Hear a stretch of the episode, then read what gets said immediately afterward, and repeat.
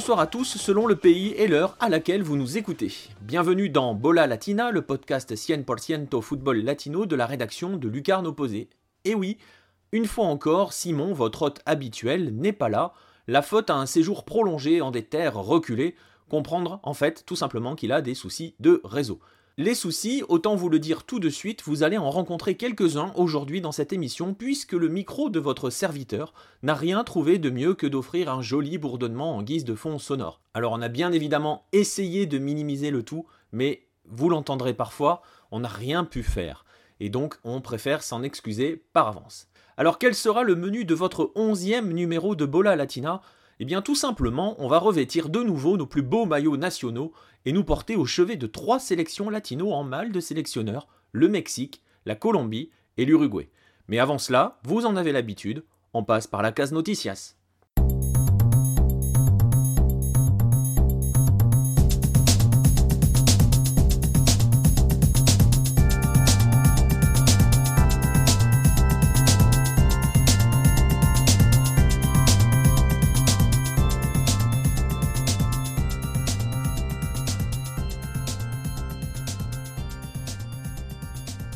On débute notre tour de l'Amérique latine par la case Pérou où ce week-end l'Alianza Lima et le Sporting Cristal s'affrontaient à Matute. C'était la grande affiche du clausura péruvien. L'Alianza Lima et le Sporting Cristal se sont tirés la bourre tout au long de la Pertura qui a été finalement remportée par Cristal.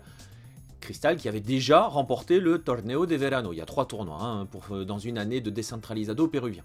Bref, tout était en place pour refaire une belle fête, Paolo Guerrero était en tribune pour soutenir ses aliancistas préférés, Ricardo Gareca, le sélectionneur, était également présent, le tout dans une ambiance de feu et un superbe match, marqué notamment encore par l'incroyable renaissance d'Emmanuel Herrera, oui, Emmanuel Herrera que vous avez vu passer par Montpellier, qui a tout simplement claqué ses 29e et 30e buts en 29 sorties de championnat, rien que ça. Reste que la fête n'a finalement pas duré. Pourquoi? Parce qu'avant le match, déjà, des affrontements entre supporters et forces de l'ordre ont fait 4 blessés par balle, et pendant la rencontre, un groupe d'inchas de cristal s'est fait repérer en tribune norte alors qu'ils étaient interdits de présence. Une seule inchada était autorisée pour ce match. Repéré donc par les baristas de l'Alianza Lima, ça a mis, vous vous en doutez, le feu aux poudres et conduit à de nouveaux débordements. Ce petit monde a été évacué, la police a ensuite quitté le stade pour sécuriser la zone, mais dans le stade, la sécurité n'était plus garantie, conséquence, match arrêté à 25 minutes de la fin. Depuis, tout le monde bien évidemment se rejette la faute, la palme revenant à Thomas Hacha, le porte-parole de la DFP, la Ligue péruvienne hein, pour faire simple, qui s'en est ouvertement pris à la police, la qualifiant de honteuse et menaçant désormais de faire appel à des compagnies de sécurité privées. Sur le terrain, le match a finalement repris le lendemain à huis clos, l'Alliance Salima a égalisé à la 91e minute sur un coup franc de Lemos, dont le son s'apprécie particulièrement grâce à l'absence des supporters. Écoutez donc.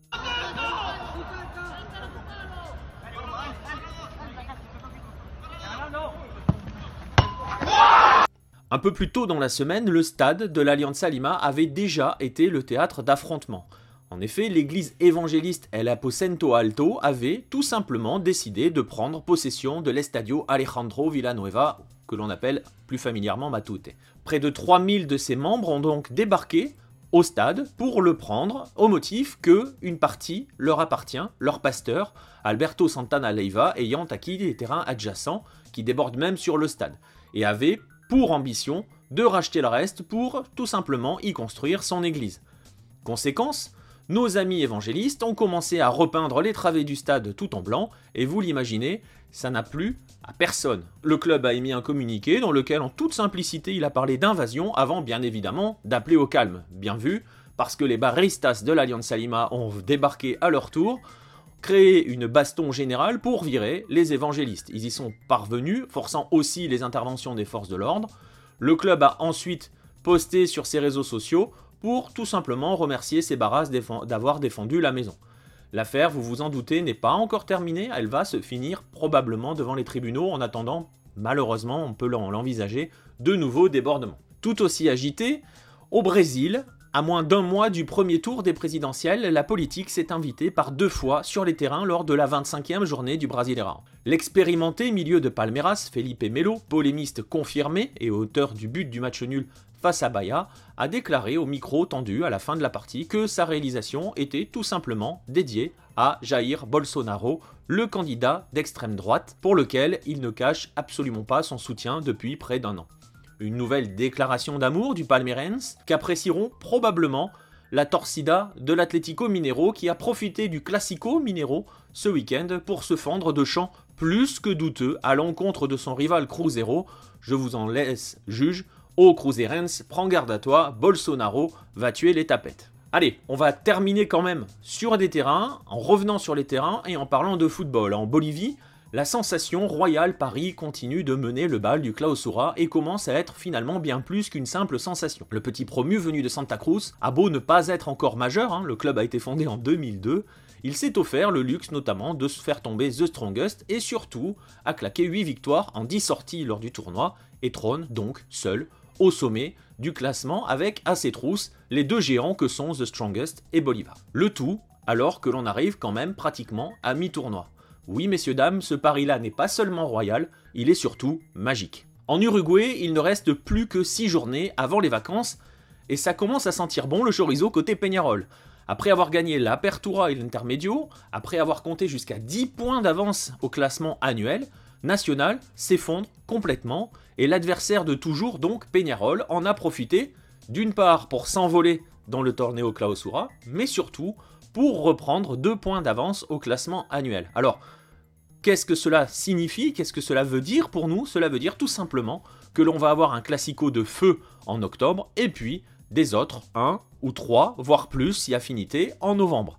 Que demande le peuple? Bah tout simplement que Sebocha Rodriguez puisse rester au club mi-octobre lors du premier de ces classicos de fin d'année qui aura lieu en plein milieu d'une journée FIFA alors que l'Uruguay ira jouer en Corée et au Japon.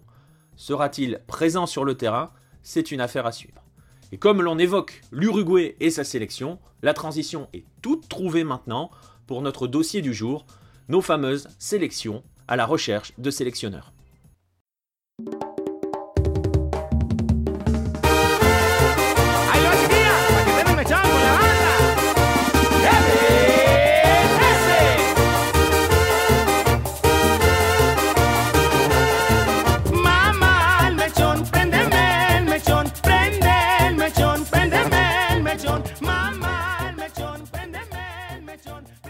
Et pour ouvrir donc notre bal des sélections euh, sans sélectionneur, oui, ça arrive, on va commencer tout au nord de notre Amérique latine, euh, là où débute concrètement l'Amérique latine, au Mexique. Et donc forcément, pour le Mexique, on va en discuter avec Diego. Diego, comment vas-tu? Salut Nico, ça va et toi? Eh ben écoute, euh, ça va très bien. Alors là, pour le coup, on est vraiment au Mexique avec toi, puisque en ce moment, bah, tu es là-bas, tu es à Mexico, c'est ça? Voilà, c'est ça. Bah écoute, voilà, ça va, il fait beau euh, au Mexique?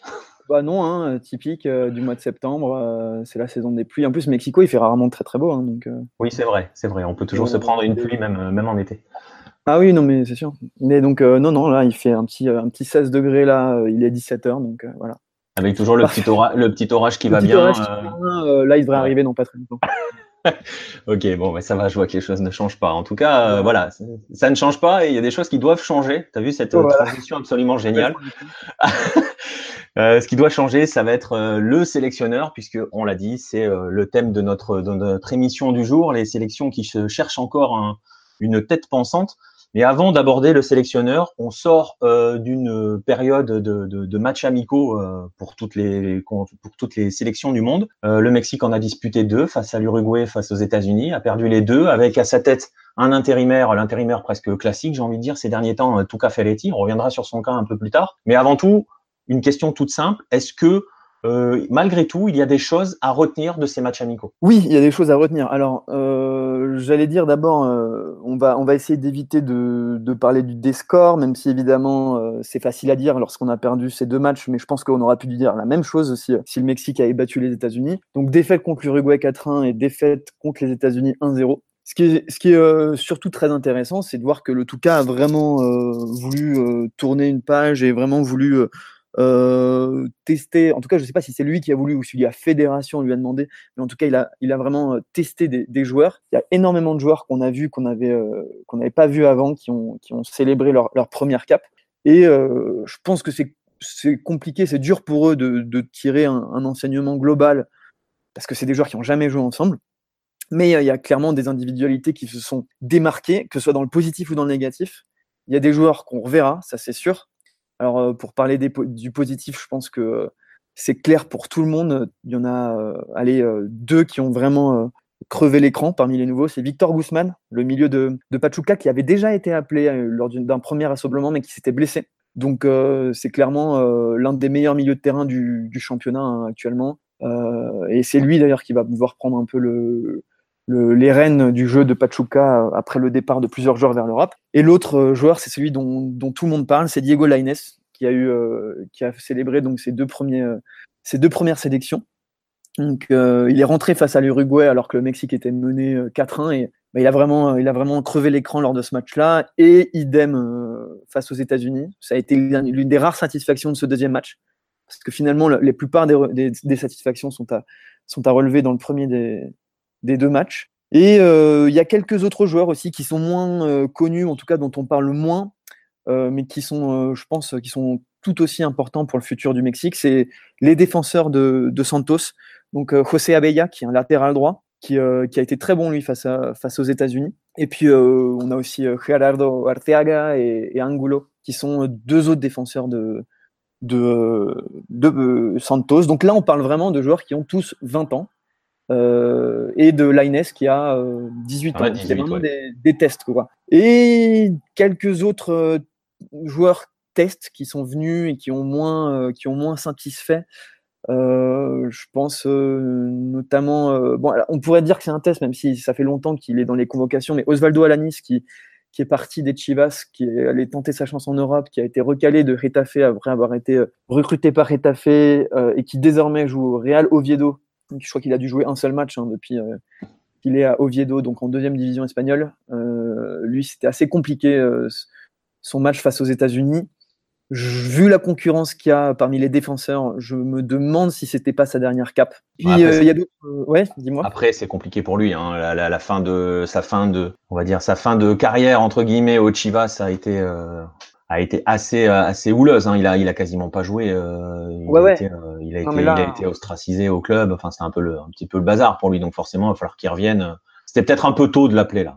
C'était peut-être un peu tôt parce que moi je suis complètement d'accord avec toi. Moi je l'aurais pas appelé. D'autant qu'on a laissé la plupart des Européens en Europe. Hein. Il n'y a, pas eu de Héctor Herrera, Chicharito. Il n'y a pas eu de Raúl Jiménez. Il n'y a pas eu de les, les, joueurs de, de Francfort. Ils n'étaient pas là. Il n'y avait pas Diego Reyes non plus. Il n'y avait pas n'y avait pas tous ces jours-là. Je crois que le seul, c'était Irving Lozano, finalement, euh, qui, a, joué uniquement le premier match. Euh, ah si, il y avait Raúl Jiménez aussi, mais qui a joué uniquement le premier match aussi. Et, euh, donc, du coup, oui, Osvaldo Alanis, mais c'est compliqué pour lui depuis plusieurs mois. Et puis là, je pense que bah, de toute façon, vu la concurrence, vu le nombre de... Voilà, en ce moment, les défenseurs centraux, il y en a pas mal au Mexique, donc je pense que ça va être compliqué pour lui. Et puis il y a quelques autres joueurs qu'on connaît pas trop, qui sont du championnat local. Eric Aguirre de Pachuca, qui a pas été, euh, qui aurait pu faire mieux. Et puis il y en a un autre qui, euh, qui est aussi un, grand espoir, qui joue à Cruz Azul, c'est Roberto Alvarado. Mmh. Qui crève l'écran en ce moment en championnat. Voilà, c'est crève l'écran en championnat. Le Cruz Azul est leader hein, avec 20 points, 2 points d'avance sur le deuxième. bon, lui, évidemment, il reviendra un jour ou l'autre, mais je pense que, en tout cas, il n'a il a pas il n'a pas autant brillé que, son compère de l'América, Diego, Diego Lainez. Il faut vraiment que Alvarado soit meilleur dans les matchs avec un Cruz Azul pour qu'il continue à être appelé parce que là, pour le coup, il n'a pas, il pas, vraiment, euh, pas vraiment marché. Et puis ceux qui n'ont pas forcément marché aussi, c'est euh, les deux attaquants des Chivas. Euh, je pense que c'est vraiment le poste où le Mexique est le plus faible en ce moment. Parce que les deux titulaires normaux qui sont Chicharito et Raúl Jiménez sont un peu en difficulté. Bon, sauf Raúl Jiménez, hein, qui finalement, euh, bah, il a marqué euh, ce week-end avec les Wolves. Mais euh, dans le championnat, il y a très peu d'attaquants mexicains. c'est ce que.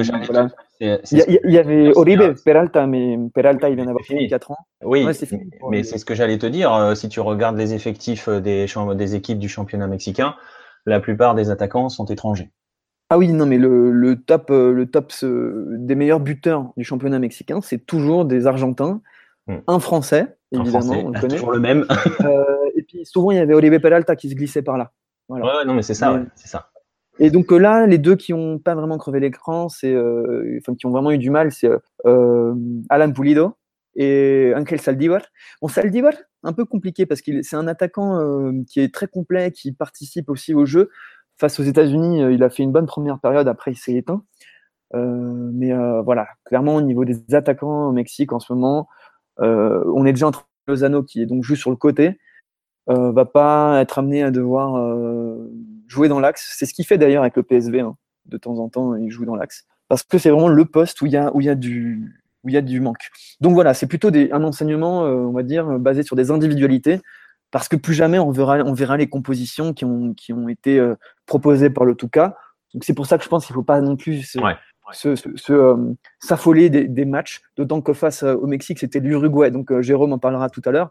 C'était l'Uruguay, il manquait juste Cavani, sinon c'était l'Armada. C'est ça. Luis Suarez, il est venu faire le match comme si c'était, le la, match, la finale de la Coupe du Monde.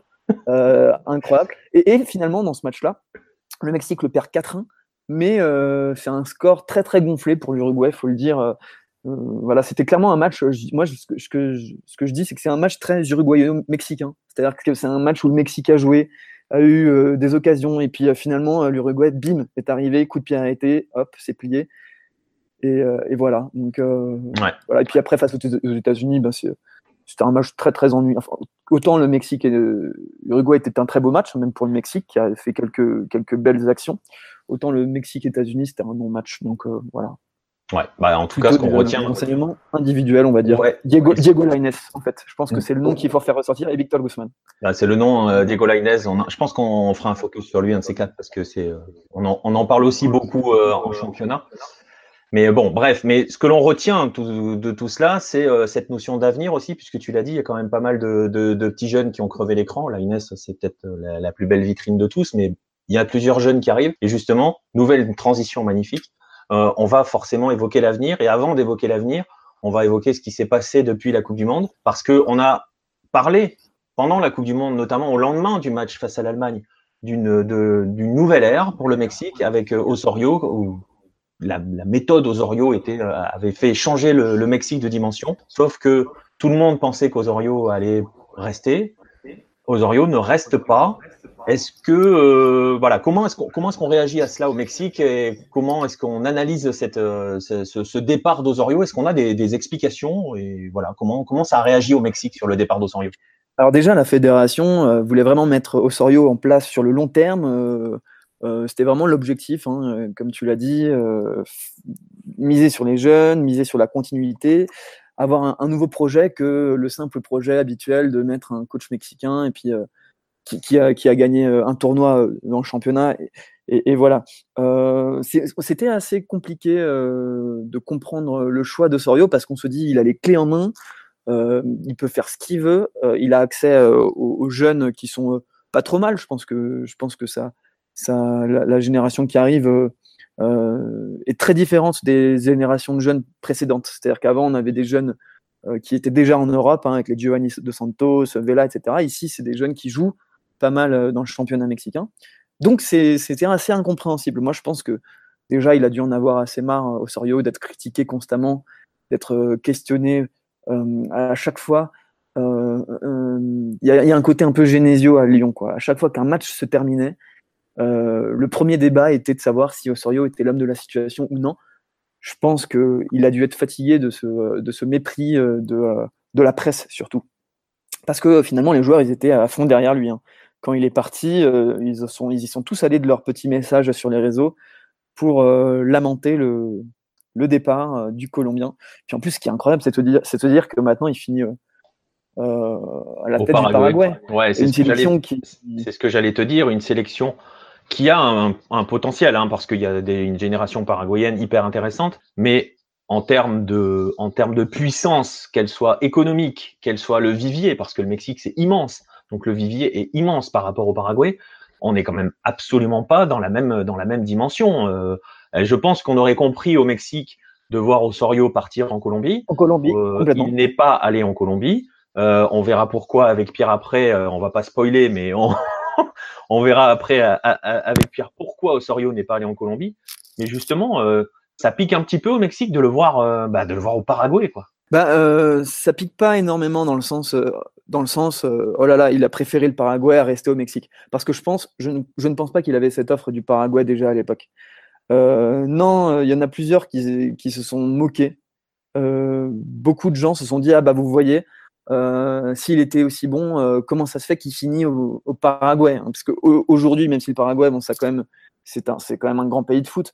Euh, mais en ce moment, c'est un pays qui tire un peu la langue derrière, euh, qui s'est fait dépasser euh, par le Pérou dernièrement, par la Colombie dernièrement. Donc, il y a un peu ce côté un peu moquerie. et puis, il y, a, quand même ce côté un peu de gâchis où on se dit c'est dommage, on aurait pu faire mieux. Mais le, public, en tout cas les Mexicains, sont très divisés sur lui. C'est-à-dire qu'il y en a qui vont te dire que c'était un coach génial, qui avait des idées géniales, qui sortaient du commun, mais d'autres qui vont te dire que ces fameuses idées géniales, c'était de la, folie. Il y a un côté un peu Bielsa, tu vois, dans cette, dans cette euh, analyse de, de Osorio. C'est, euh, bah, ce qui sort de l'ordinaire, est-ce que c'est quelque chose de, de, de, complètement fou et une locura? Ou alors est-ce que c'est quelque chose de positif parce que il était, il était clivant et son, son non-maintien euh, reste clivant au Mexique. Et donc, justement, son non-maintien, alors on l'a dit, sur les amicaux, on a fait venir le pompier de service, on a fait venir Tuca Ferretti, on a vu plein de noms passer euh, depuis le départ d'Osorio. On a vu des Mathias Almeida. Euh, bah, justement, on peut peut-être parler de, ces noms-là, et notamment d'Almeida, qui a longtemps été le grand favori de la presse. Il devait même être le nouveau sélectionneur. Il a été adoubé par la presse, par plusieurs joueurs. On se souvient que même euh, André-Pierre Gignac a dit préférer voir Almeida prendre la sélection plutôt que Ferretti, parce qu'on parlait déjà de Ferretti. Mais c'est aussi parce qu'il veut euh, garder Ferretti. oui, oui, oui, il faut dire les choses, c'est aussi parce qu'il veut garder Ferretti à Tigres. Mais le fait est que Almeida a été adoubé par la presse et pas mal de, de, de, de suiveurs. Euh, le fait est que finalement, euh, Almeida n'est même pas dans la shortlist. Il est ah non mais il est complètement absent de, de, de, la liste de la fédération. beaucoup en parlaient juin juillet au moment de, du, remplacement de, Osorio. Je pense que c'est surtout, oui, comme tu l'as dit, la presse qui fait un petit forcing. Les gens en général. Les gens en général, pourquoi? Parce que tout simplement, les Chivas, c'est le club euh, préféré des Mexicains et que, et que euh, tout le monde l'adore. Euh, parce quand même, il a réussi euh, quelque chose d'assez important. Il a gagné le, le Clausura 2017. C'était quand même avec une équipe principalement formée par par les jeunes, formés que par des Mexicains, on le rappelle parce que les Chivas, c'est uniquement des Mexicains qui peuvent jouer dans ce club, mais avec que des jeunes. Mais euh, voilà, il est parti en très mauvais termes avec le, dirigeant euh, des Chivas, euh, Bergara. Bergara qui a énormément d'influence à la fédération. Donc moi, je pense tout simplement qu'il est blacklisté de la fédération. je pense qu'il ne faut pas aller plus loin dans, dans l'analyse. bon coach, pas bon coach.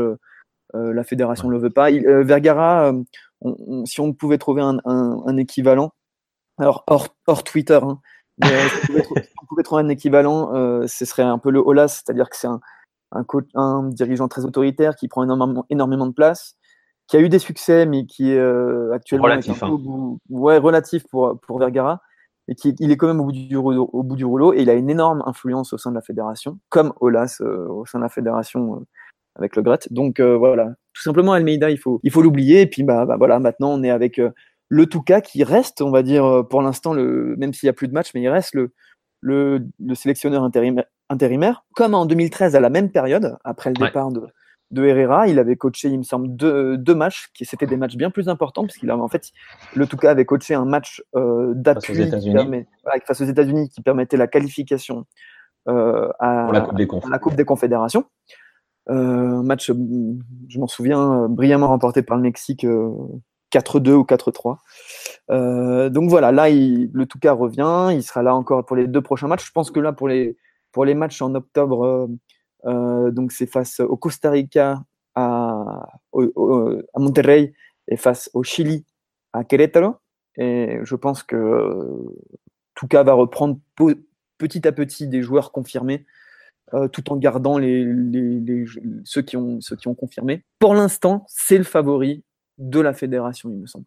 Ben justement, euh, j'allais, j'allais rebondir là-dessus euh, parce que bon, là, ok, il y a une vision sur deux matchs sur la fin d'année. On va dire que c'est les matchs qui clôturent 2018, très bien. Bon, éventuellement, tu peux les laisser passer. La question maintenant est de savoir, parce que Touka, à une époque, a carrément déclaré que la sélection c'était hors de question, qui préférait être éboueur. Voilà. Est-ce qu'il a changé d'avis? Et est-ce que euh, Ferretti, cette idée, l'idée de voir Ferretti aller bien plus loin que deux matchs amicaux de fin d'année 2018, euh, fait son chemin chez les suiveurs? Est-ce qu'elle fait son chemin chez lui? Est-ce qu'il a un petit peu changé de position là-dessus? Ensuite, on parlera de si, euh, dans l'avenir ça peut être une vraie solution. oui, non, les gens sont, sont plutôt fans de, de ce que fait Ferretti. Hein. Alors euh, évidemment, euh, c'est compliqué un peu de juger euh, ce que fait Ferretti au Tigres parce que c'est un club qui a énormément de moyens, qui, qui a investi énormément d'argent. Donc forcément, il a des très bons résultats. Il a gagné, il a gagné, il a gagné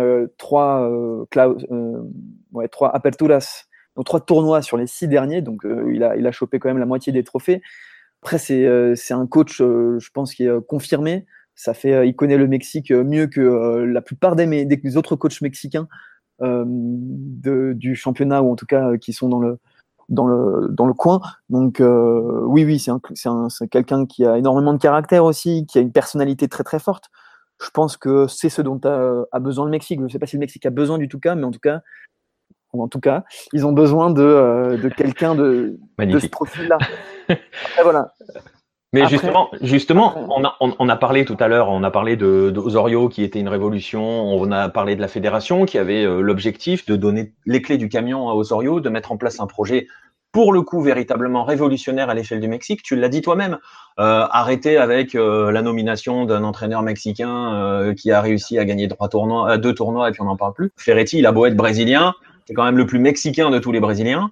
Et on est typiquement dans ce que tu disais il y a un instant, à savoir euh, Ferretti, c'est un mec qui a gagné des tournois, qui a une bonne presse, et du coup, euh, voilà, on va, on, construit pas avec Ferretti. Bah, on construit pas, en tout cas, euh, avec les jeunes. c'est un, c'est quelqu'un qui a toujours eu des moyens et qui a eu la, possibilité d'aligner des équipes uniquement formées d'internationaux. C'est ce qui lui arrivé au Tigres.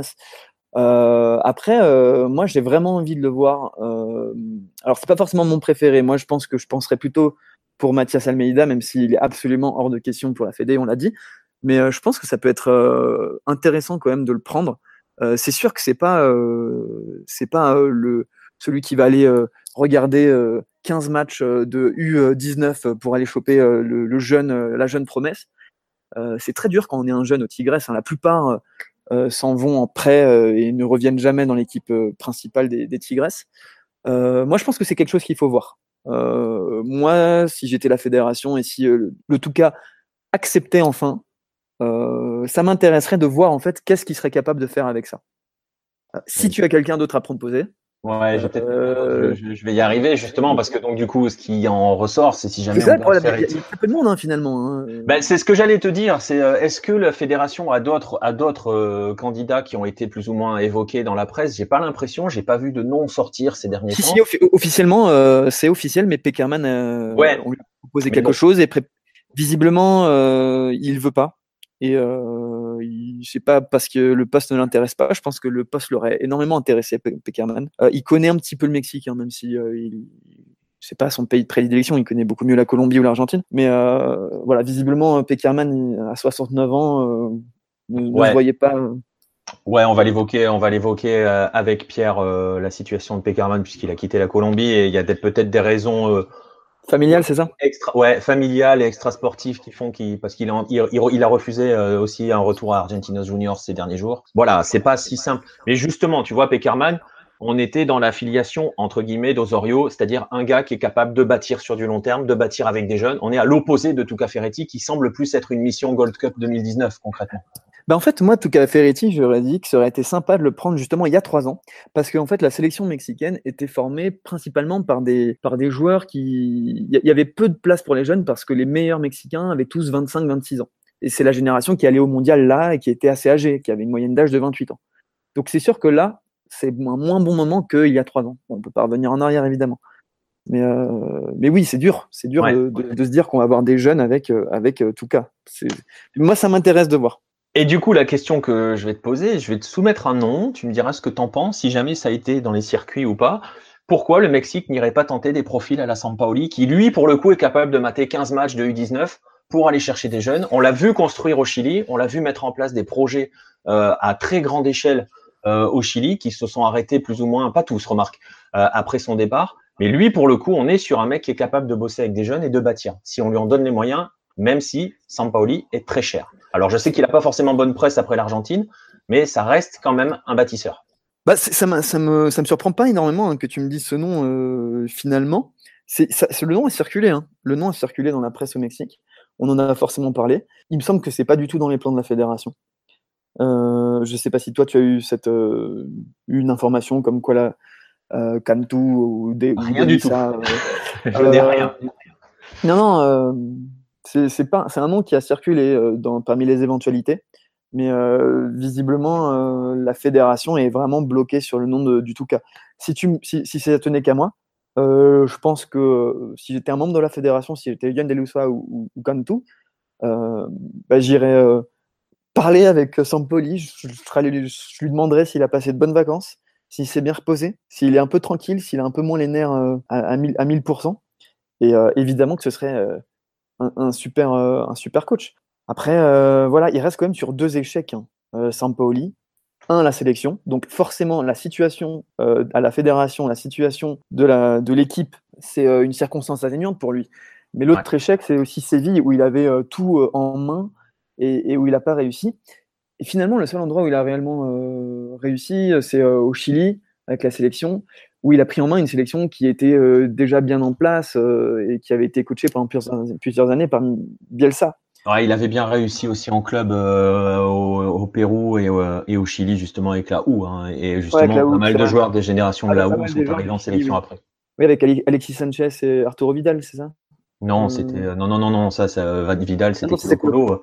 Euh, non non non et là où c'est Edu Vargas. Il était, il est allé en finale de. Aranguiz, il la gagne. Il gagne la Sudamericana 2011. La Sudamericana, c'est ça, voilà. Ok, bah alors en fait, je me suis trompé je me suis trompé d'attaquant et de, et de milieu de terrain, tu vois. C'était Aranguiz et, Vargas. Aranguiz et Vargas, ouais. Voilà. Bon, ouais, je me, souviens, je me souvenais qu'il était pas allé en finale. Euh, il a gagné la finale, du coup, c'est ça? Ouais, il gagne la Sudamericana 2011 avec une équipe extraordinaire. Il va en demi-finale de la Libertadores l'année d'après, éliminé par Boca. Enfin, voilà, il fait. Mais écoute, c'est forcément un cas, un gars euh, à qui, enfin, auquel il faudrait penser. J'ai pas l'impression que la, en fait, j'ai l'impression que la fédération a un nom. Et, d'ailleurs, c'était exactement la même chose euh, quand il y avait encore Osorio. C'était Osorio ou personne. Ils ne réfléchissaient à aucune alternative. Et maintenant qu'ils ont réussi à convaincre le Touka Ferretti pour euh, l'intérim, ils sont convaincus qu'ils seront capables de le convaincre. Alors, depuis, depuis quelques temps, depuis quelques semaines, surtout pendant les semaines où euh, il y avait le, la concentration, euh, euh, les, dates FIFA internationales, Ferretti a petit à petit ouvert la porte à une possible, un possible contrat, un véritable poste, quoi, pas seulement l'intérim. Ouais, ce qui peut expliquer l'absence de, plan B. Voilà. pour l'instant, on en est encore en stand-by. Je pense que le débat qu'on est en train d'avoir, il va encore avoir lieu après les deux matchs face au Costa Rica et face au Chili mi-octobre. Ok, eh ben, écoute, on verra bien. Il aura peut-être même lieu après la Gold Cup parce que c'est vrai que euh, on sait, euh, et tu le sais mieux que personne, tu l'as dit assez souvent, le Mexique généralement table sur des plans de 4 ans.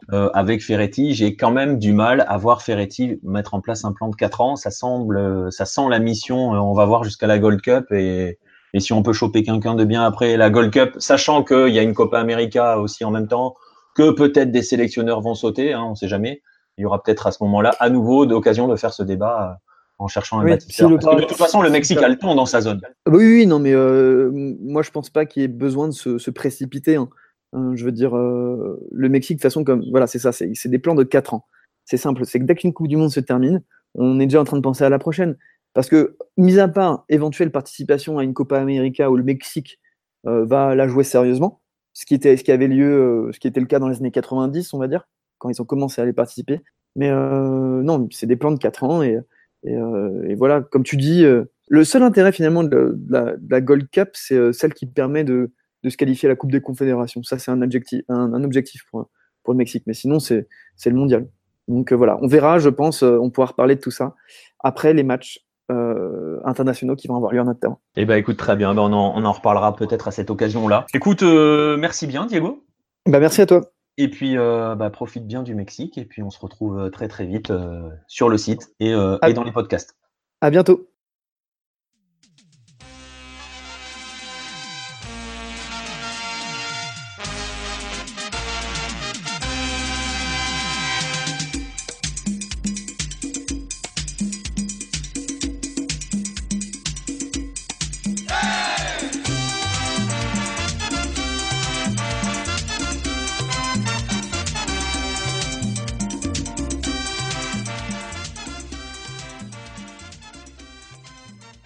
On va donc filer plus au sud et après le Mexique, on va ainsi se rendre en Colombie. Et qui dit Colombie sur lucarne opposée dit Pierre Gerbeau.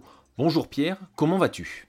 Eh, Bonjour Nico, ça va bien et toi? Eh bien écoute, euh, tout va bien, on continue de pallier à l'absence du chef des podcasts, euh, du mieux que l'on peut. Et on va donc aujourd'hui s'intéresser à tes cafeteros préférés que l'on avait laissés au lendemain d'une élimination face à l'Angleterre et une Coupe du Monde finalement plutôt positive. Alors, on est deux mois après cette Coupe du Monde. La Colombie a disputé deux matchs amicaux. Est-ce que tu peux rapidement nous dire s'il y a eu quelque chose à en retenir? Je rappelle que la Colombie a battu le Venezuela 2 à 1 avant de faire 0-0 face à l'Argentine. Eh, ouais, alors pour ce qui est à retenir, euh, ça va être assez assez rapide. Hein. Euh, donc euh, en l'absence de sélectionneurs nommés et, et, entre guillemets de vrais sélectionneurs assurés, c'est Arturo Reyes hein, Arthur, qui, a, qui, a, pris en main la sélection. Arturo Reyes, il est habitué à, à travailler avec les, les, les, jeunes, les espoirs. Et, et cet été, il a notamment pris en main la sélection colombienne qui a gagné la, la médaille d'or au Juegos Centroamericanos y del Caribe qui était organisé à Barranquilla. Donc, il, a été, il a été chargé de de, prendre en main la sélection pour ces deux, matchs. Et alors, il a fait une liste vraiment très, très expérimentale. Hein. Enfin, pas de, donc il n'y avait pas de James, euh, il n'y avait pas de Carlos Sanchez. Donc, il a pris euh, cinq joueurs du, du championnat euh, local, la Liga Aguila.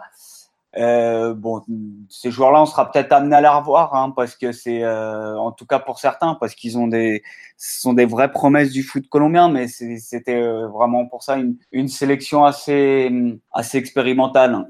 Alors euh, les, les, seuls quatre qui étaient là, c'était, bah, il y avait Falcao Baca, il y avait Ospina, Davidson Sanchez, et Santiago Arias qui s'est blessé et qui a fait le premier match contre le Venezuela et, euh, et on va dire Wilmar Barrios, Mateus Uribe pour euh, pour la au milieu et, peut-être Juan Fer Quintero qui est qui si on peut on peut les appeler les cadres entre guillemets. Donc euh, donc voilà après sur les enseignements à tirer euh, bah il y a pas vraiment pas vraiment il y a rien c'est pas qu'il y a rien à dire c'est que c'est que c'est tellement aléatoire que bah il y a pas pas plus d'enseignements que ça à tirer euh, la Colombie est, euh, est passée à côté de ces deux entames de match, hein, les, les 10 premières minutes contre le Venezuela et on va dire les 20, 25 premières minutes contre l'Argentine sont vraiment, sont vraiment très mauvaises. Après, euh, pour le reste, ouais, on a vu un Juan Fer Quintero exceptionnel contre le Venezuela. Est-ce que c'est une surprise? Non, on sait que c'est un joueur qui est capable de, de régaler, d'offrir des caviars. Donc voilà, si le seul enseignement peut-être qui était un peu surprenant à tirer, c'est euh, le positionnement si dans les cas il y avait Quadrado quand même. Et, euh, Quadrado a joué à gauche contre le Venezuela et c'était et c'était assez intéressant de le voir dans cette position-là parce parce qu'il s'en est plutôt bien tiré. Et justement, cela va nous permettre d'entrer dans le débat qui nous intéresse aujourd'hui dans cette émission. S'il n'y a pas de grande conclusion majeure à tirer de ces amicaux, c'est parce qu'on ne sait pas aussi où va cette Colombie et pourquoi ne sait-on pas où elle va tu l'as dit, hein, tout simplement, c'est parce qu'il n'y a pas de sélectionneur. Alors, il faut dire qu'on a longtemps attendu de connaître la décision de Peckerman, on a eu un petit peu tous les sons de cloche, et finalement, la décision est tombée très récemment, il ne reste pas. Alors, même si c'est très récent, est-ce que l'on en sait plus sur les raisons qui ont poussé euh, José Peckerman, qui, je le rappelle, hein, a emmené la sélection, la sélection à deux Coupes du Monde, à ne pas poursuivre l'aventure, alors que, tu me corrigeras si je me trompe, on lui proposait quand même un sacré contrôle hein, sur cette sélection. Oui, oui, oui. En fait, euh, la, sélection, la Fédé colombienne, euh, lui a s'est réveillé un peu sur la fin. S'est réveillé à quelques semaines. Euh, son contrat s'achevait le, le 31 août. Et autour de la mi-août, ils ont commencé à, à, faire les démarches pour prolonger Peckerman. la Colombie a été éliminée de la Coupe du Monde début juillet donc, qu'est-ce qu'ils ont fait tout le mois de juillet? C'est impossible de savoir vraiment ce qui s'est passé. ce qui est voilà, ce qui est sûr, c'est que la fédération colombienne a essayé de de prolonger dans les jusqu'à la fin, essayer de le prolonger Peckerman. Euh, ça s'est pas fait, je pense pour plusieurs raisons. Et la première, alors euh, c'est c'est que je pense que Peckerman a tout simplement pas envie de de, de n'avait pas envie de rester en Colombie. Euh, il avait tout simplement envie de rentrer chez lui en Argentine. Voilà, euh, pas forcément euh, pour pour entraîner. Hein, on sait pas vraiment, je ne sais pas hein, si, ce qu'il va faire. Mais, euh, mais voilà, Peckerman a vécu, euh, a vécu des moments difficiles. Hein. Il a perdu sa, sa, sa, mère et un de ses frères.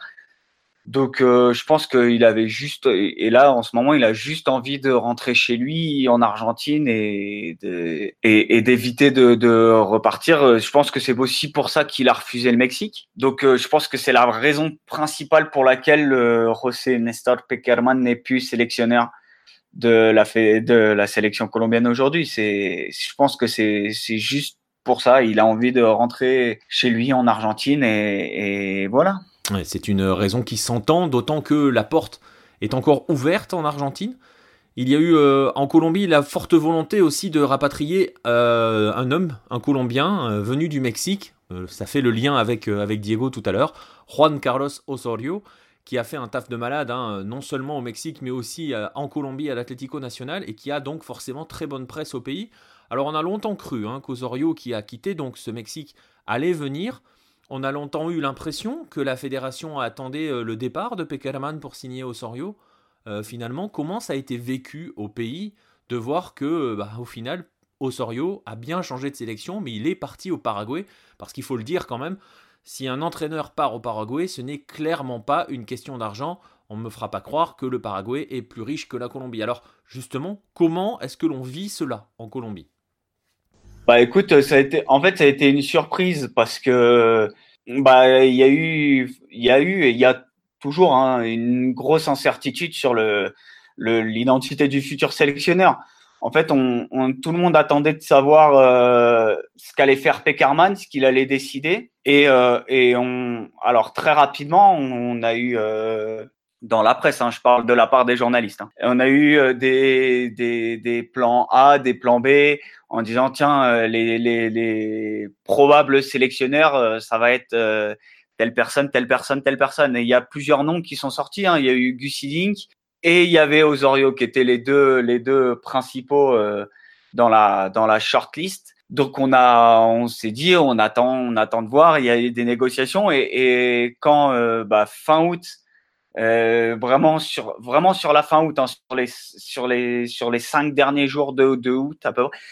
et il y a eu l'information comme quoi euh, Juan Carlos Osorio allait prendre en main la sélection paraguayenne. Il y a eu un, vraiment un, bug parce qu'évidemment, c'est un peu, c'est inconcevable. Tu l'as dit, la, la, fédération colombienne n'est pas moins riche que la fédération paraguayenne. Et on peut imaginer que c'est pas un choix du cœur non plus. Euh. Et d'ailleurs, Osorio, dans son contrat, il a une clause qui l'autorise à partir et à rejoindre la Colombie si la Fédé colombienne l'appelle. Donc c'est bien que je pense vraiment que si la Fédé colombienne avait foncé, n'avait ne serait-ce que commencer et proposer quelque chose à Osorio, ça serait fait. Donc, euh, donc, euh, il y a eu un, il y a vraiment là en ce moment et il y a une période de latence. Il y a personne qui bouge, on ne sait pas pourquoi.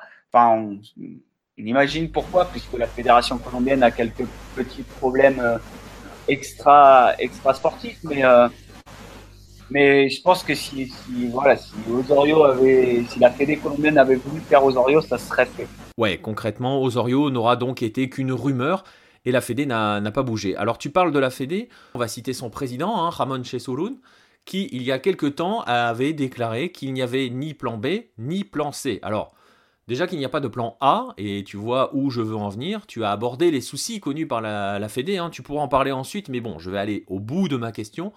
S'il n'y a donc pas de plan A, ni de plan B, ni de plan C, si Osorio n'a jamais été contacté par la Fédé, car on sait très bien qu'il serait venu en rampant, euh, quelles sont les solutions qu'il reste à la Colombie? Alors on a vu passer des noms, hein, tu l'as dit, le dernier en date, c'est Luis Fernando Suarez qui fait un super taf à la Equidad et qui semble finalement désormais proche du Costa Rica.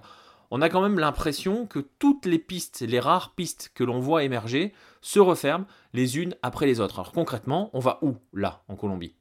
Bah écoute, euh, là la solution euh, euh, au moment où, on se parle, la, solution la plus viable, c'est tout simplement de, prolonger Arthur Reyes. Pour l'instant, il n'y a pas d'autre.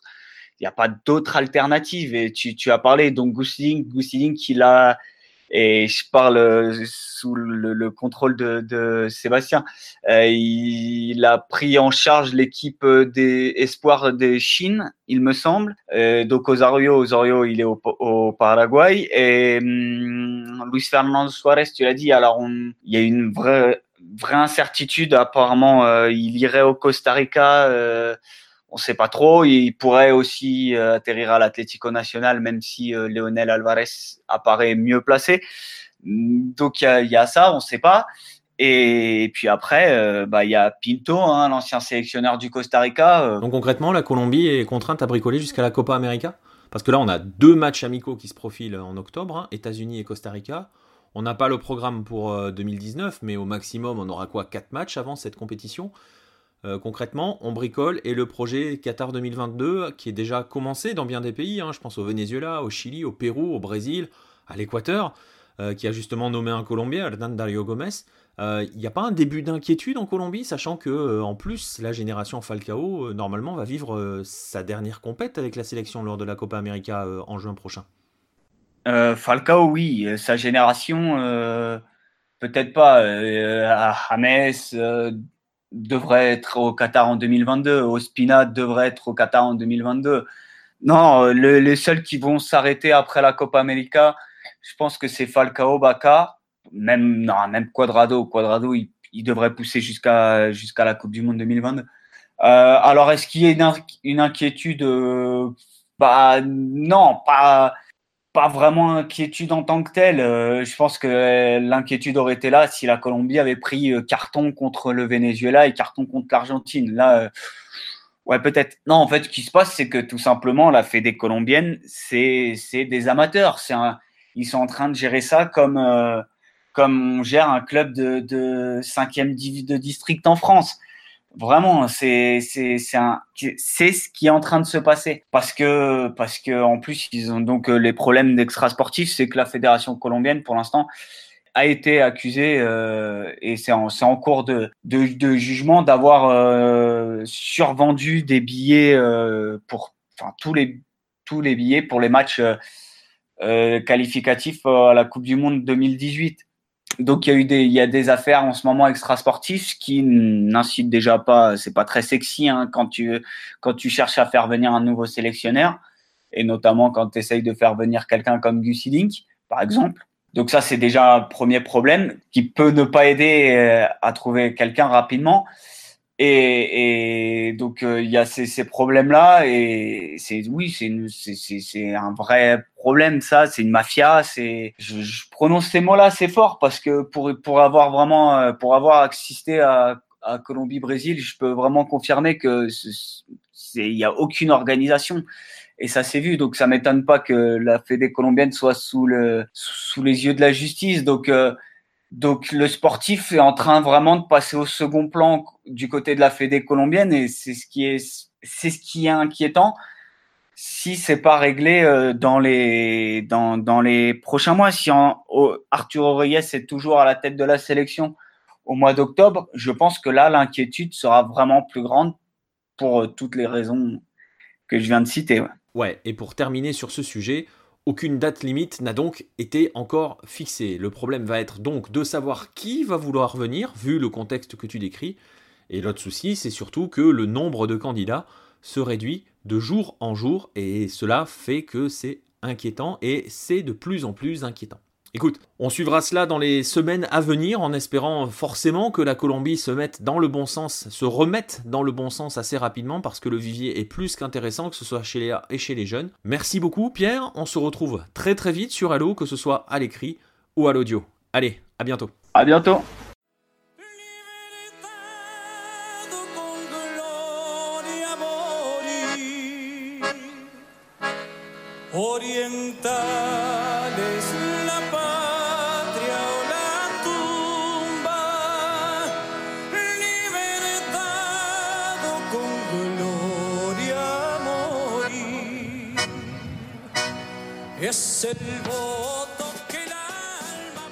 Et pour euh, terminer notre tour des sélections sans sélectionneur, eh ben, on va aller dans un pays peut-être celui que l'on attendait le moins parce que c'est un pays qui nous a habitués ces dernières années à une grande stabilité.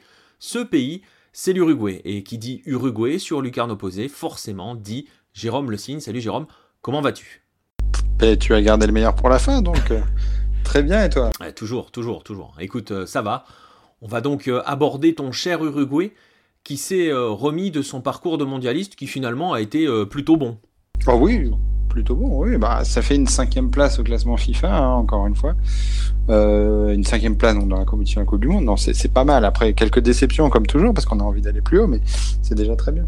C'est déjà très bien. Et donc, depuis, on va y revenir par rapport à la situation du sélectionneur, mais aussi par rapport à une situation plus large avec ce qui se passe au sein de la fédération, car au final, tout est lié. Il y a eu ce match amical face au Mexique. Alors, on en a parlé un petit peu avec Diego. On en a beaucoup parlé avec Diego. Mais ce match opposait deux équipes dirigées par des intérimaires, puisque c'est Fabian Coito qui gère habituellement les jeunes qui s'occupaient de l'Uruguay. Et du coup, même question que j'ai posée à tes prédécesseurs, malgré le fait que ce soit un intérimaire à la, à la tête de la sélection, est-ce qu'il y a des éléments à retenir de ce match? Je rappelle que l'Uruguay a cartonné le Mexique 4 buts à 1. Oui, quelques éléments, alors même si le score est un petit peu large, hein, pour être très précis quand on regarde le match. Euh, mais, mais des éléments, euh, notamment euh, un Gaston Pereiro qui n'était qui pas à la Coupe du Monde, qui a été très bon en deuxième attaquant derrière Suarez. La confirmation aussi, même si c'est arrivé en cours de Coupe du Monde, mais que le milieu de terrain à 3 avec Betancourt, Vecino et, et Torreira est en train de se dessiner euh, petit à petit. Et aussi, bah, dernier enseignement quand même de voir euh, Luis Suarez qui a été magnifique euh, avec une passe décisive en coup du foulard, un coup franc très bien cadré au début du match, qui, amène le but, hein, puisqu'on a marqué deux. donc un Suarez qui a été magnifique pour un match amical de septembre.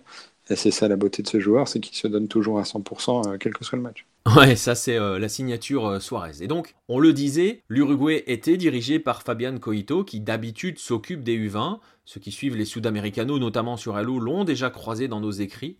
Et donc, si Coito était sur le banc, forcément, c'est une lapalissade, on va le rappeler, c'est parce que Oscar Tabares n'est plus aujourd'hui le sélectionneur de l'Uruguay.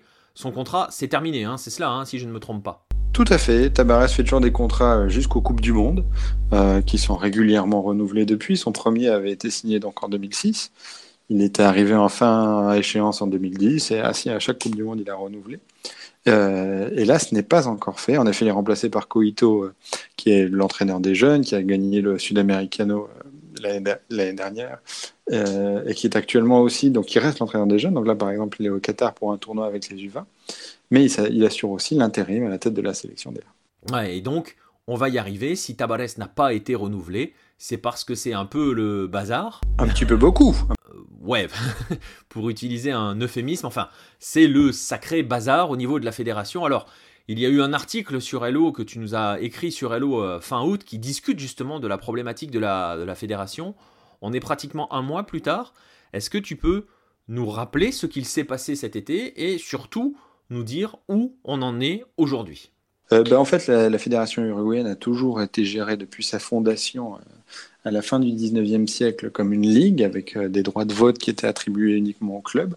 Ça reste le cas à l'heure actuelle où bizarrement donc la fédération reste gérée par les 16 clubs de première division plus une voix pour les clubs de deuxième division, mais rien pour le football féminin, pour le football amateur, euh, pour le football de l'intérieur qui est le football amateur en Uruguay, euh, ou pour le football même de ça, de, le, de football intérieur ou de plage.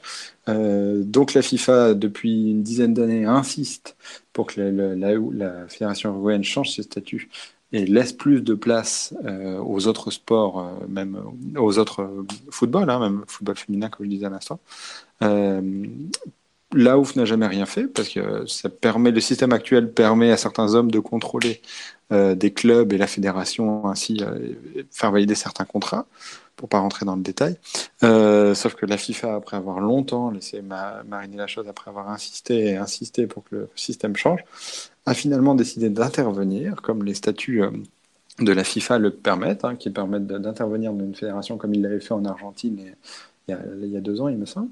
Euh, et donc euh, la FIFA a pris la main sur la fédération, par l'intermédiaire de quelques hommes, hein, dont notamment Pedro Bordaberry, fils de l'ancien président qui avait remis le pouvoir aux militaires en 73, euh, mais aussi d'André Scotti, euh, ancien défenseur euh, qui avait fait l'amour à l'attaque colombienne lors d'un match d'éliminatoire en 2013.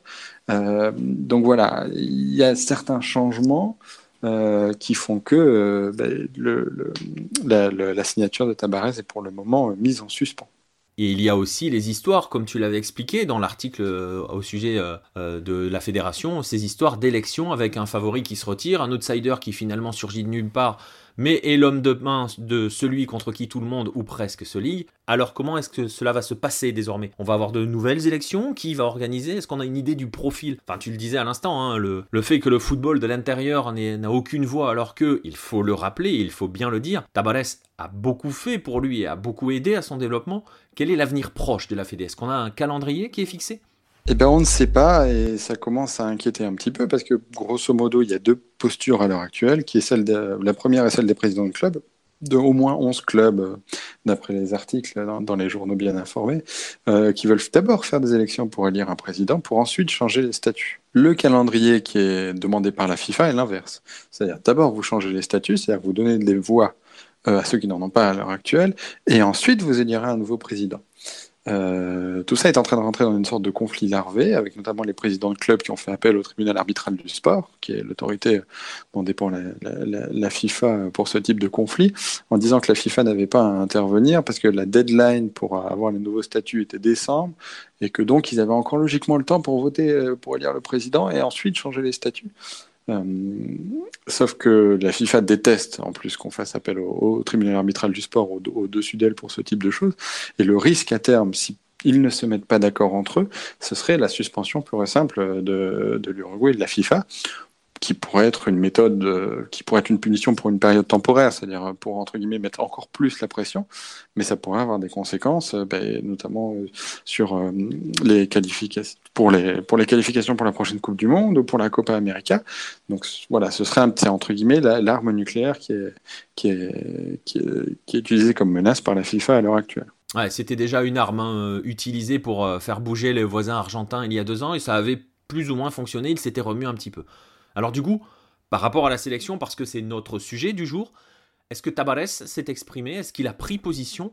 Parce qu'on commence à avoir quelques rumeurs, je pense que tu l'as vu, hein, puisque c'est sorti dans la presse uruguayenne, mais la Colombie serait intéressée par Oscar Tabares. Est-ce que l'on sait s'il a envie de continuer déjà? Et en fait, concrètement, quelle est sa position? Est-ce qu'on la connaît? Oui, il ne ben, s'est pas exprimé directement. Donc tout ce que je veux dire est évidemment des supputations. On sait, cela dit, qu'il a fortement envie de continuer et qu'il a aussi accepté de signer. Alors, au début, il avait indiqué qu'il souhaitait signer avec le futur président de la fédération parce qu'il a un lien, il essaie toujours de tisser un lien avec le président de la fédération pour euh, avoir un contrat d'homme et savoir sur ce qu'il peut s'engager et sur quoi il ne peut pas. Euh, quand il a pris la sélection en 2006 avec Figueredo, à l'époque, il avait négocié des mains larges. Quand il a renégocié avec Baossa en 2010 son contrat, euh, alors que c'était l'entraîneur le moins bien payé euh, de toutes les sélections en Afrique du Sud, il avait négocié avec Baossa non, seulement une petite augmentation, mais surtout ce qu'il avait dit, c'est pas tellement l'argent qui m'importe, parce que s'il voulait de l'argent, il pourrait aller au Qatar, il gagnerait 10 fois ce qu'il gagne en Uruguay. ce qu'il voulait, c'était des avantages pour la sélection, de reconstruire le campus, de voilà, d'avoir des moyens supplémentaires pour faire son métier et le, faire au mieux. Je crois pas trop euh, à, ces rumeurs. Euh, comme il voilà, comme je l'ai dit, s'il voulait vraiment gagner de l'argent, il pourrait. Je pense que à son âge, il a aussi quelques petits pépins de santé malgré tout. voilà, même si je veux pas le mettre ça sur la table, mais je pense que son souhait premier et principal, et si, à part si vraiment il était mis à la porte, mais sinon il renouvellera son contrat avec l'Uruguay, euh, d'autant plus que lui est plutôt en faveur de l'intervention de la FIFA, c'est-à-dire que lui était plutôt pour, de ce qu'on avait pu lire, de, de sa façon d'appuyer les joueurs à, certains moments, lui était pour un changement de statut, était pour donner de, de, de la voix au football de l'intérieur, donc ce serait à, à contresens si aujourd'hui euh, il quittait la sélection alors que c'est justement euh, en, train en pleine période de reconstruction pour, euh, pour ça. Ouais, ça va en cohérence avec euh, le boulot qu'il a fait et dont on parlait. Donc du coup, d'ici la fin de l'année, l'Uruguay va disputer trois matchs amicaux, hein, tu me corriges si je me trompe, Corée du Sud et Japon en octobre, et la France en novembre. On a de grandes chances d'arriver avec euh, Koito, ou cela peut être résolu, ou en fait on ne sait pas du tout? Ben, on ne sait pas, à vrai dire. logiquement, là, les, premiers articles commencent à sortir en disant que c'est Koito qui va refaire la liste pour les amicaux euh, de Corée et Japon du 12 et 16 octobre de, cette année. logiquement, voilà, l'objectif sera quand même pour lui de signer le, pour Tabarès, de renouveler le plus tôt possible et de reprendre les mains dès que possible. Après, je pense qu'ils sont en bonne intelligence avec Koito et j'ai aucun doute sur les sélections qui ont été faites qu'elles n'étaient pas été validées par lui à un moment donné, par un moyen ou par un autre. Ouais, c'est ce que j'allais te dire parce que Koito a été placé chez les U20 par Tabarès, hein, si je me rappelle bien, c'est ça? Tout à fait, tout à fait. Ouais, donc le maestro n'est jamais très très loin, même s'il n'est pas encore euh, revenu. Oui, parce que l'un des éléments qu'il avait négocié, comme dit à l'époque, quand il avait signé son premier contrat en 2006, c'était de pouvoir mettre, de, alors c'est toujours approuvé évidemment par la fédération, mais de pouvoir avoir son mot à dire sur les sélectionneurs des, jeunes. Koito est aussi l'un des seuls, enfin il est là depuis quelque temps hein, déjà, et en effet, au-delà de, du contrat à l'heure actuelle, c'est l'un des entraîneurs qu'on nomme pour le futur euh, de l'Uruguay, au-delà de Tavares. Euh, donc il y a un contrat de confiance entre les deux.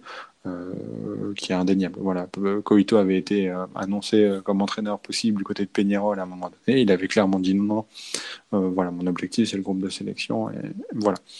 Donc je pense que ça va se gérer en bonne intelligence et qu'éventuellement quand Tabarès pourra revenir, il reviendra immédiatement aux affaires. Ben écoute, on va suivre cela avec intérêt parce qu'il y a un rendez-vous en juin avec la Copa América qui j'imagine trouve un grand intérêt en Uruguay et qui sera, je pense, le premier grand objectif avant de penser à Qatar 2022, hein, parce que je suis pas certain que les Uruguayens soient déjà en mode Coupe du Monde. Hein. on fonctionne étape par étape, hein, non? Oui, non, non, on est vraiment étape par étape. Et puis là, pour le coup, il y a un groupe qui est très bien construit, avec des très bons joueurs dont ça pourrait être quand même, sachant que la prochaine Coupe du Monde est dans 4 ans, euh, il y a des Godin, Suarez et Cavani, par exemple, pour pas les nommer, qui pourraient considérer que ça peut être la, Copa América une sorte d'apothéose dans leur carrière, euh, sachant qu'ils ont respectivement 31 et 32 ans dans ce que j'ai donné. Euh, mais qu'il y a aussi déjà le renouvellement est déjà fait aussi chez les jeunes, puisque comme je l'ai cité tout à l'heure, le milieu de terrain a 22 ans de moyenne d'âge. Donc, donc tout est réuni pour que cette compétition, pour que cette compétition, pour cette compétition-là, il n'y ait pas à se dire à avoir pour un renouvellement parce qu'il est déjà là, mais il y a aussi des grands joueurs qui sont en pleine forme. Donc, euh, donc pourquoi pas Ça fait penser un petit peu à Argentine 2011, cette Copa América. Ouais, c'est ce que j'allais dire. Ça y fait beaucoup, beaucoup penser. On rappelle qu'ils avaient remporté la Copa América 2011 après avoir fait quatrième de la Coupe du Monde. Là, bon, on a fini euh, cinquième, donc pourquoi pas. On verra si ce sera avec Tabares, même si pour le coup on est quand même nettement moins inquiet qu'avec la Colombie de Pierre qui navigue un petit peu à vue et encore moins inquiet, il faut le dire, que pour le voisin argentin ou euh, encore plus à vue. Au brouillard. Oula, oula, je ne sais même pas si ça navigue en fait. Euh, bon, écoute, on accordera une émission entière hein, pour parler du, cas argentin, je pense, tant il y a à dire. Merci bien, Jérôme, on va te retrouver très très vite sur Hello, à l'écrit ou bien sûr euh, à l'oral. Ah bah oui, tout à fait, avec une fin de championnat palpitant, a repris la main. Ouais, avec un Peñarol qui est, euh, qui est revenu en championnat. Allez, merci bien et à la prochaine. Voilà, c'en est terminé de ce onzième numéro de Bola Latina. Merci à tous pour votre soutien, merci de nous suivre. Je vous invite également à suivre les autres programmes de Lucarne Opposé, Culture Soccer pour les amateurs de football d'Amérique du Nord, Efrica pour les amateurs de football africain, et enfin l'AFC Corner pour ceux qui ne jurent que par l'Asie. Je vous invite également à vous ruer vers le quatrième numéro de Lucarne Opposé Magazine qui s'intéresse non seulement à la formation et qui va vous proposer plus d'une centaine de pages d'histoire de football parce que on va vous raconter plusieurs autres histoires. Le sommaire est disponible sur le site, je vous mettrai le lien dans la description. Merci à tous, on se retrouve très vite avec peut-être Simon au micro, qui sait? A bientôt pour un nouveau Bola Latina.